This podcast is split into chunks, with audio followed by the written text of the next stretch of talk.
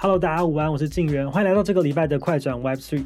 呃，如果你过去有常常使用 PTT 的话，你应该对于我身旁这一位 凯德不陌生才对哦。他其实过去长期的在台湾的这个科技新创圈，就是有做了非常多的事情。那诶，我觉得其实，在新创领域或是关注台湾科技发展，一定都认识他。不过他现在呢，已经从了这个传统我们所谓想象的这种科技的领域，他现在也转入到了就是 Crypto 跟区块链的领域。我觉得就是这个转折其实蛮有趣的。所以一开始我就想问说，你当初为什么会就是有这个？诶，其实你蛮早就开始接触到 Crypto 跟区块链，对不对？啊，对，我大概二零一二年开始挖矿，开始挖矿，但我没有挖。很多，然后后来大概有 几十颗比特币吧。哇，到现在应该就是你后来有卖掉吗？呃，我在两百块的时候买的，然后七百块卖掉，所以然后悔不当初。哇，所以其实很早诶，在二零一二年的时候就开始透过挖矿开始在就是接触 crypto 跟区块链。所以你觉得这件事情为什么会这么的吸引你？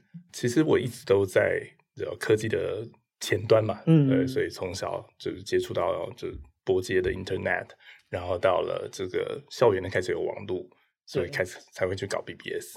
然后来开始做像是 KKBOX 的 streaming 啊，嗯，那一直到 e-commerce 啊，就是 e-payment 这一块，那很顺很顺的，就是随着这个技术的发展，嗯，就是会自然而然的，就是进到下一个阶段。当有一个新的东西出来的时候，当然会去特别的关注它，还有思考它。未来新的可能性是什么？嗯，那区块链就是一个，对，它绝对对我来说啦，它就是 Internet 之后下一波的决定性的革命。嗯，它会完全颠覆整个世界的运作，它甚至有可能推翻所谓的国家，所谓的法律。好，甚至于未来的商业，它可以完全不需要假手第三方，区块链上面的智能合约，它完全可，它可以自动去运作。对对对，所以它一定是未来世界呃不可或缺的一个技术。所以那个时候，事实上我一直在推动整个区块链的产业啊，一直在大声疾呼。但是我后来发现，最核心、最关键的东西还是钱。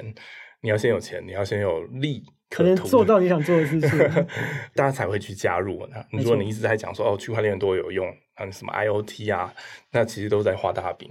那刚好在那个时间呢，我就我推到已经有点遇到瓶颈的时候呢，那个猎人跟我联络说，哦，有一个人啊想要来找我，想要认识我。你那时候在推广的时候，大概是什么时间点？大概从二零一八一九开始，一直到二零二零年，都在呃不断的推广各种的链。好，不是 B，但是呢，嗯、就在二零二零年底的时候，我接到这通电话，然后想见我的人呢，对方有跟我讲说，就是那个 Popo，嗯，对，就是之前台湾有一间交易所 Cobinhood 的创办人，对，那当然新闻也很多，所以大家也都会说，你有没有这样这方面的顾虑？对，那这件事情其实我呃有去侧面的了解啊，当然我不是当事人，但是。就我的了解，其实我对我就直接跟 Hunter 讲说，我对这个人没有任何的成见。对，我对这件事情，我是保持客观的看法，所以我们就见面了。然后我见了面之后，就发现哇，不得了，他比我聪明太多了。嗯，啊，我已经自认自己算是一个呃有点 IQ 的人。你们当时聊了什么？你会觉得哇，他是一个很聪明的人。我们天南地北什么都聊，什么都聊。然后我会发现他是一个相当博学的人，而且对每件事情的看法就跟我自己一样。我们都是自诩我是一个 hacker。那 hacker 不是说只是去入侵破坏人家的系统，嗯，而是我要真的去了解每件事情真正的本质、它的逻辑、它背后的真相、它运作原理是什么。所以我们都是这种。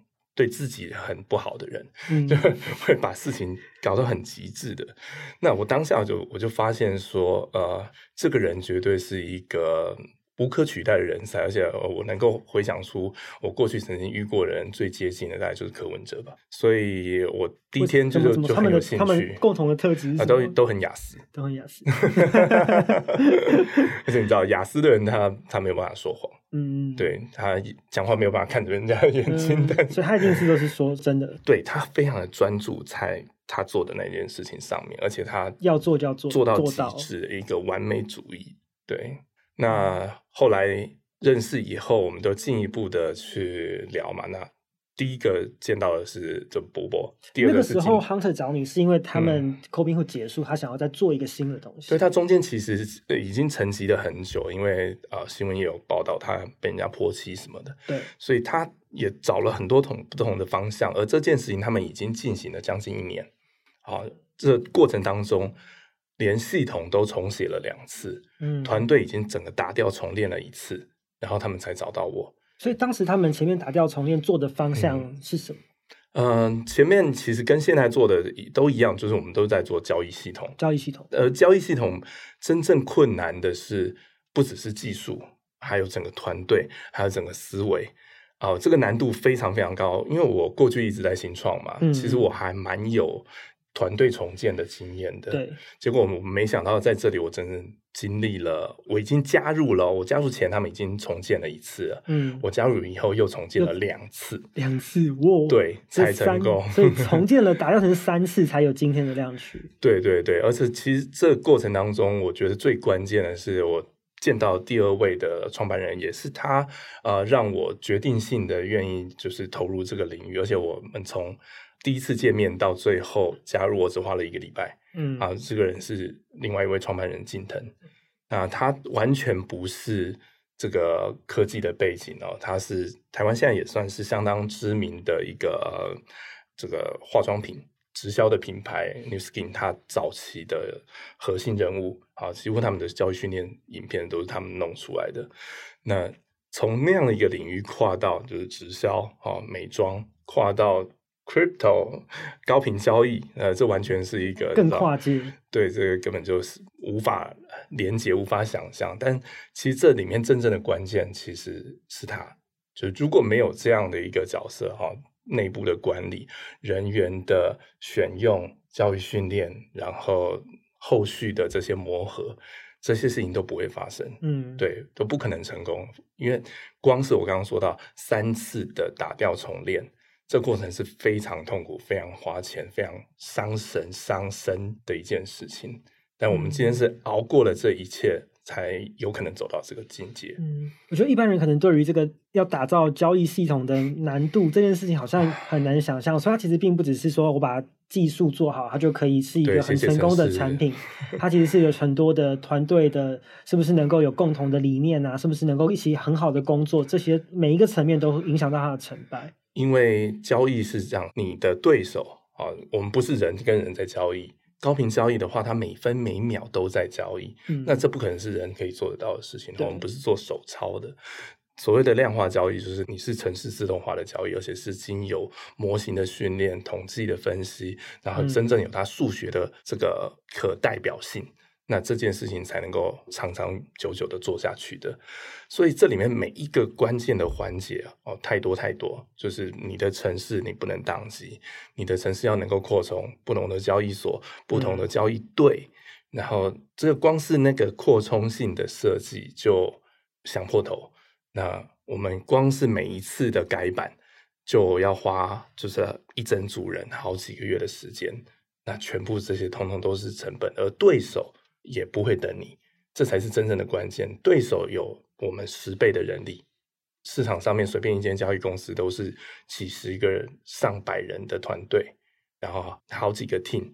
那我们今天只要比他们慢，交易就是你知道胜败就是赢者全拿。嗯，所以我们。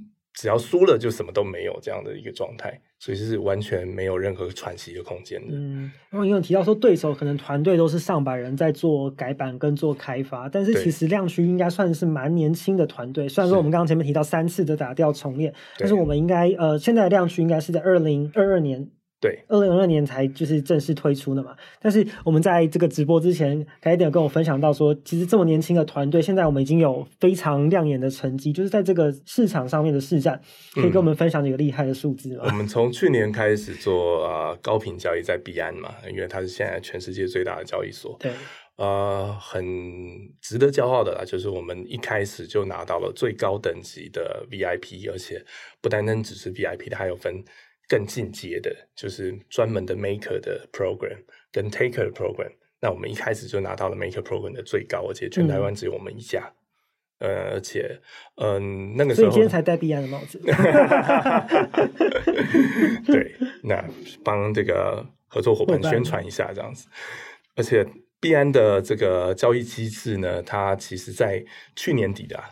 FTX 还没有爆炸之前，嗯，它最繁华的那一段时间，我们一天可以做到大概一个 billion 的，就美元哦，哈，所以一个 billion 大概是怎么样的规模呢？大家可以想象，就是我一天可以做一个台积电的交易量。所以，嗯，这绝对不是一个很容易，而且不是一个就是你可以做下去以后就安安稳稳的，好像什么事情都不。好难想象的数字。这是一个天 天文数字的金额，嗯、而且这个交易量我们也不是靠非常巨大的本金做到，然后我们事实上不到一百万美元的本金。就要做到这么样大的一个交易量。嗯、那以全球的市占来讲的话，呃，若以币安的 Perpetual 就是永续合约来讲的话，我们大概是全世界前十大的交易商。前十大。那若以比特币、以太币的话，我们大概是前三大。前三大。对，另外两大就是大家都叫得出来的那种巨兽。他们大家都有超过三十年的经验，然后资本大概是我们的一万倍。嗯，哇，其实刚前面听起来就打造团队的过程，就是我们也就是起步的比较晚，然后团队的人也比较少。嗯、可是为什么我们可以在这么短的时间内做到，就是别人可能这个十几年老牌公司的一样的成绩？哦，因为我们的 iteration 非常非常的快，这也是我们年轻还有身为一个新创我们的优势。嗯、我们一天可以上十个版本。就是一天十个版本，软体对你的系统一天可以更新十个版本。那为什么呢？因为有些东西你知道，交易的东西就是你再怎么模拟，它离现实它都是会有一个差距的。嗯，然后我们得上了一个版本之后，立刻看实际上发生什么事情，立刻如果发现苗头不对，你就要立刻调整，否则你可能就会赔很多钱。嗯，所以这是一个你知道市场的生态逼着我们必须做到这个程度。嗯，而要能够做到这个程度，你又会需要的是。最顶尖的人才跟我们所使用的技术也都是全世界最顶尖的，就是包含着 TensorFlow 啊，啊或者我们所使用的程式语言 Rust，其实全台湾呃能够开发 Rust 的能量最多，有最多人力跟最深的这个经验的人，全台湾的人全部都在我们公司，都在量区，都在量区，对。所以其实，其实我们就是吸纳了最好的人才了。所以其实我们还可以在这么短的时间之内做到跟对手可能十几年时间一样的成绩。对，嗯，所以其实听起来，呃，亮区在做的事情比较是可能我们比较是在后面，然后提供技术跟产品给这些我们呃一般消费者很熟悉的交易的平台。嗯嗯，可以大概跟我们讲一下这是一个什么样子的模式吗？应该这样说，我们其实像是呃币安啊，还有其他像 OKX。这样的呃，全世界最大的交易所，我们是他们最好的合作伙伴。嗯，为什么呢？因为我们在做的事情哈，高频交易，尤其是在做呃 market making 市场的这个造市商这样的角色，它其实就在提供市场的流通性。我们所做的事情就是，我把商品上架啊，比方说比特币，我会在这个 order book。做委买跟委卖的单，我全部都会挂。嗯，好，那等于说消费者来到币安或者是 OKX，他会看到啊，他有些人要在这个价格买，这个价格卖，这些就是我们造市商所提供的。因为你想，正常的消费者啊，散户他不会没事在一个比方说呃两万九千八百二十七点一二这样的价格去挂个十个比特币的买单。嗯没有人会做这种事情，嗯、对，事实上这就是高频交易商在做的。那为什么会需要这样的高频交易商呢？因为想到了一个商店，如果没有人、没有商品，那所有的交易就不会发生，那交易所就会变成是蚊子馆。那你今天如果想要做大量的，比方说你想要卖十颗比特币，那你就可能花个一千块，嗯，这样的市场就烂掉了，就是一潭死水。那有些人可能会想说，那为什么不让交易所他自己来做这件事情就好呢？对，啊，的确很多交易所都这样，都是这样做的啦。就是最有名的就是 FTX，他的阿拉米达 Research 就是他自己在做。Market making，因为我自己全部都自己都做下去，可能就会有很多利益冲突，或是衍生出很多其他的问题。对，对他简单说，他就很容易作弊，因为球员兼裁判嘛。那我就可以知道每一个人的交易的部位这是多少啊，然后就可以去刻意的去做空做多哪一些事情，然后就会做成一些 market 的啊、uh, manipulation。所以现在其实比较台面上这些主流交易所的方式，都是去跟很多不同的合作伙伴去合作，嗯、他们就是作为一个平台的对对对对，这才是一个呃交易所它必须呃做的角色，它必须做做一个非常公正、公利、公平的角色。那这样子，这些交易的公司，包含做做高频的公司、做 arbitrage 好搬砖的公司，他们才会进来。然后有这些人存在，这个整个市场才会活络起来，而且这些风险才会大家分摊，嗯，而不是由交易所自己利益全部自己 own，然后风险全部自己扛，嗯、然后最后就倒掉了。嗯，那打入这些交易所成为他们的合作伙伴会很难吗？超级难，就是你第一，你得先证明你有这个能力。那当初怎么跟币安，就是可以成为币安这么好的合作伙伴？嗯，我们就直接杀进市场，然后直接吃下了市场百分之五的市占率，然后他们就打电话给我们了。对，哦，所以他们其实也就是看成绩啦，就是其实就是其实就是这样子。而且他们同一个领域的专长啊，因为每一家公司他会的东西都不太一样，没错，他不会全世界不会找两家来合作，因为。他找两家合作，他就会有利益冲突，所以他就是一个专业只找一个合作伙伴。对对。所以如果你能够像，因为币安其实是全世界大家公认规模最大的交易所嘛，所以如果你能够在某一个领域打进去的话，你就等于是接触到了非常非常大的，对，你就直接被认证了，而且你的角色就是 partner。所以我们去年七月开始做高频交易，开始上线。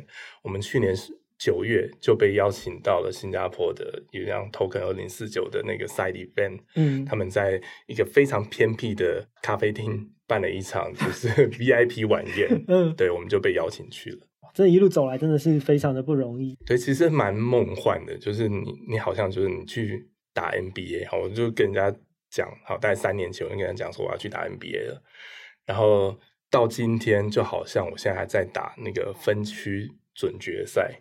然后你对上的全部都是那种牛鬼蛇神，嗯、你会觉得你今天上篮的时候突然被 LeBron James 改活过那种感觉。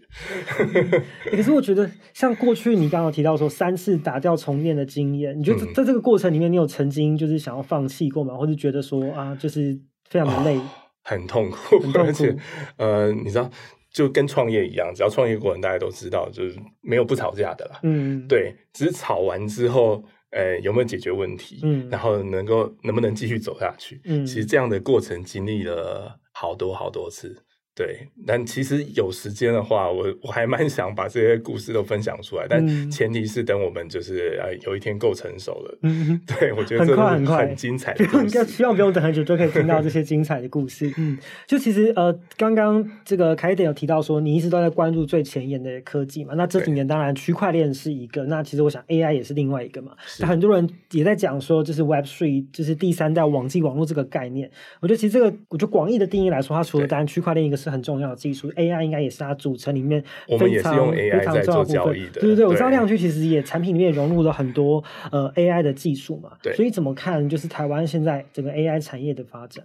啊、呃，这绝对会是现在的必然啊、呃！就像当年我在念大学的时候，Internet 开始发展，所以我就投入到 Internet，、嗯、因为它就是改变世界最前端的这一波浪。那现在 AI 它不管是演算法，还是硬体的运算的技术，还是 data 的呃获取，还有 domain knowledge，以及人才所有的条件，还有最重要的是市场全部都到位了，嗯、所以绝对没有比现在更好能够发展的 AI 的时机。嗯，所以我也会鼓励所有的人哈，如果你现在尤其是在学的学子，你今天你们遇到的这一波浪潮，你就要好好的去给它冲一波。嗯，其实，在上半年就是 Chat GPT 很红的时候，网络上有非常多的文章跟报道都在讨论说，人工智慧怎么样去跟区块链去做结合。嗯、那以量区来说，我们的 AI 的技术大概都是用在我们产品的什么地方？啊、呃，其实 AI 最适合做的事情就是它能够处理巨量的资讯。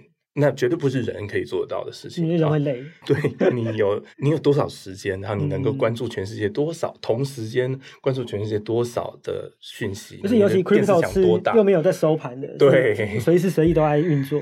所以 AI 它最擅长的其实就是处理，就是我们人类完全一看到就眼花了的资讯，而刚好。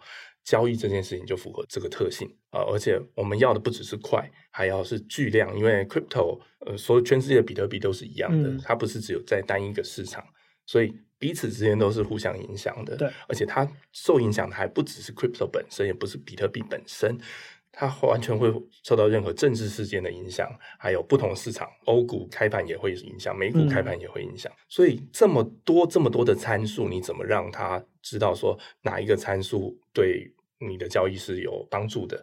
这个问题太困难了。你找再多的这个交易员，他整天去看全世界的新闻，他都没有办法分析得出来。嗯、而且这中间的因果关系，我们做 AI 最重要的关键就是你要找出那个 X 跟 Y。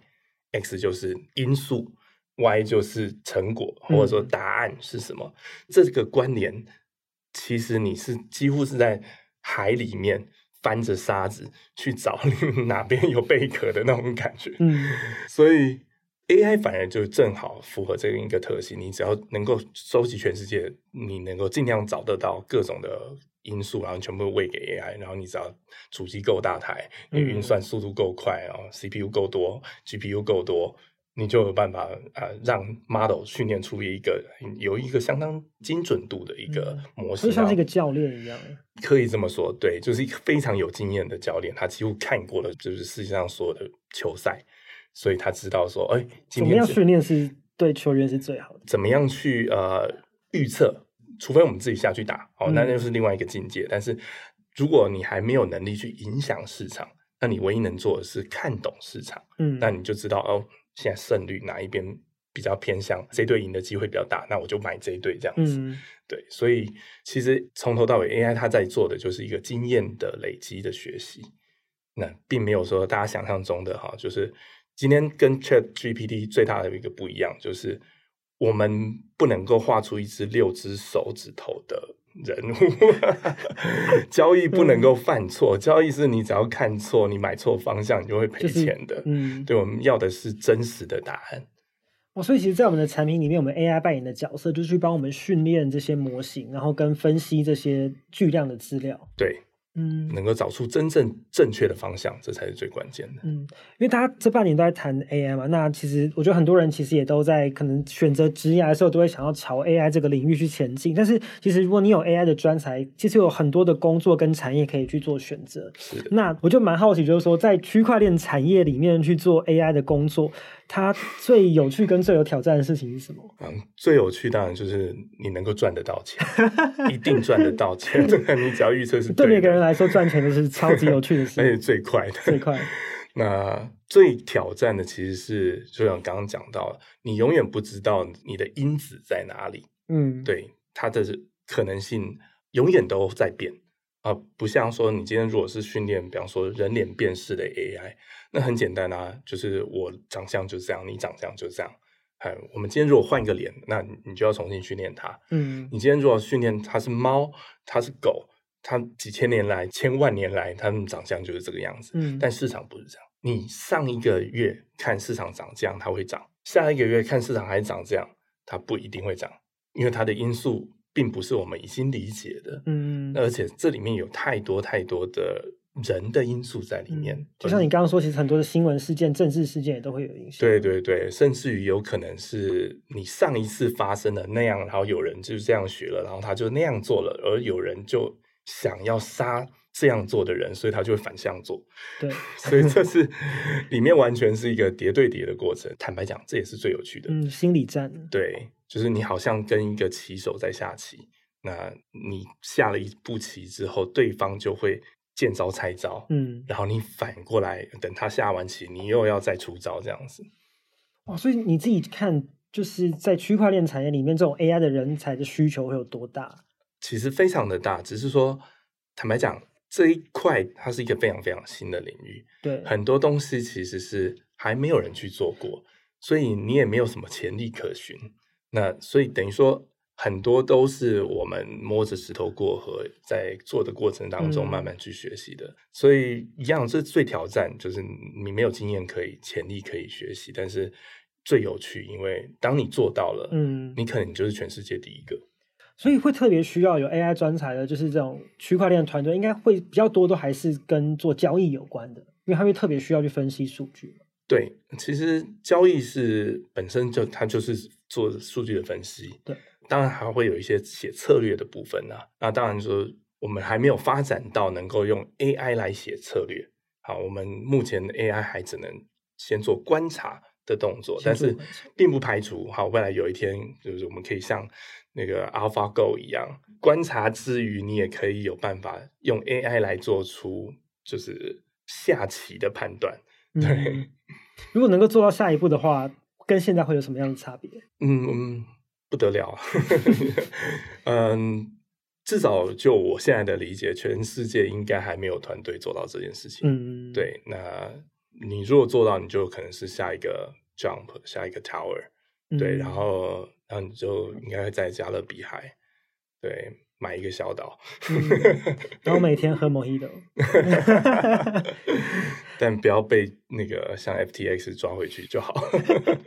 但是，所以如果想要投入这个领域的，就是 AI 人才，他其实也同时需要具备就是 Crypto 跟一点点可能跟财经有关相关的知识，他才有办法去胜任这样子职位。嗯，这是必然的啦。而且，所有的 Trader，我觉得他自己都要有自己 Trade 的经验。嗯，对，然后。通常来讲呢，就是学费也是得先缴一些，嗯、先缴一些，才能变成更强的。就你没有遇过，你也不会知道说哦，原来对手会这样弄你。其实我觉得今天听完凯姐的分享，我觉得是量区其实是真的是蛮，我觉得蛮蛮厉害、蛮强的一家公司啊。我觉得从你刚刚里面分享的，就是整个从团队组建的过程，然后到现在我们已经达成的一些成绩跟里程碑，嗯、所以你会怎么样去形容量区这家公司？嗯。你如果不够强的话，千万不要考虑。刚才有分享到说，我们的面试也是蛮困难，比 Google 还要难。对，我们还没有面对面的面试之前，我们都会线上考试。而其实现在大部分很多科技的公司也都会这样子。没错，我们的题目比 Google 还难，这我确认，因为题目是有一部分是我出的，我自己也考过了。对，我当年曾经就是。之所以今天可以坐在技术长这个位置，是因为我拿了满分。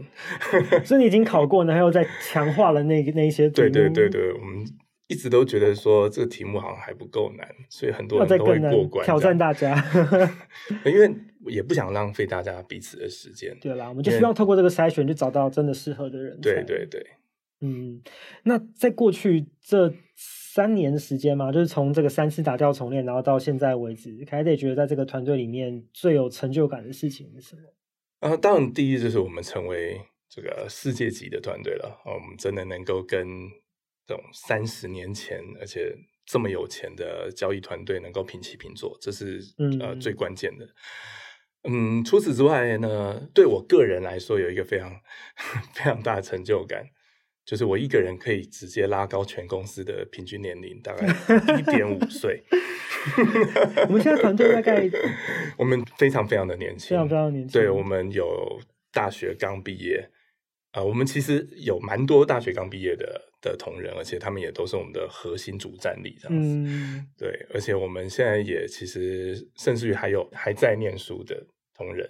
啊、呃，当然也有一些比较算中生代啦，但他们事实上也才三十岁而已，嗯、已经算中生代，也 已也已经是呃，比方说国内知名的券商的那种王牌交易员，嗯、对，所以你知道跟全球，嗯、呃，不能说全球啦，因为我们全部都是台湾人，但是我们是跟全台湾最顶尖的一群年轻人，然后。一起去跟全球最强的对手去对抗，光这件事情本身就已经是你知道没有任何东西可以取代的。嗯，对，这是这是一个权利。嗯，对。哇，其实现在已经我觉得达到蛮多指标性的成绩，所以我最后就是蛮好奇，想要问凯的是，那我们量区的下一步，嗯，我们的目标在哪里？嗯，当然是更健全我们的实战啊，就是我们现在。呃，当然，主要的市场还是在币安，嗯、因为它全球最大的交易所。对。但未来我们当然会拓展到其他家，好，包含 OKX，好，或者是其他更知名的都有。我们其实看到的是一个 crypto 的未来，啊，就是它不会只是币，嗯，它会有更多智能合约的应用。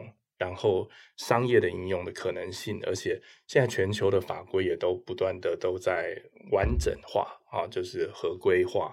那欧洲的 ETF 也发了，所以慢慢的它就会变成是一个传统产业啊。只是说这样的一个传统产业里面，它的游戏规则跟过去是不太一样的，它所服务的对象不太一样，所需要的呃人力各种不同的技术其实都不一样，所以。我觉得我们现在在做的事情，就是我们想要把台湾最好的人才都能够汇集在我们汇集在这样的一个新的世界、新的核心里面，然后让大每一个人都能够发挥自己的价值，然后让全世界都能够看到，就是我们台湾能够做到嗯世界顶尖。因为过去十年大家在讲那个台湾的创业潮，那常常就会讨论到说、嗯、啊，就是可能我们都。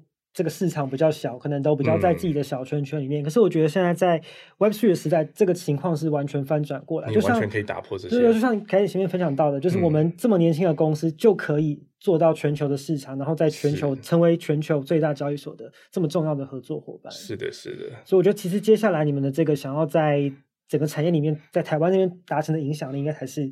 你们想要达成的一个很重要的目标跟方向。对，其实这就是也是我今天为什么很 很荣幸能够坐在这边，就是我想啊，向全台湾的这个观众啊、听众们能够宣布，就是我们在这里，我们在这里做这件事情，嗯、而且我们已经做到这个阶段。那我们希望说能够有更多人一起来共享盛举。嗯。好，所以如果你也觉得自己能力非常厉害的话，也欢迎大家可以投履历 到量区，对，多刷点 LeetCode。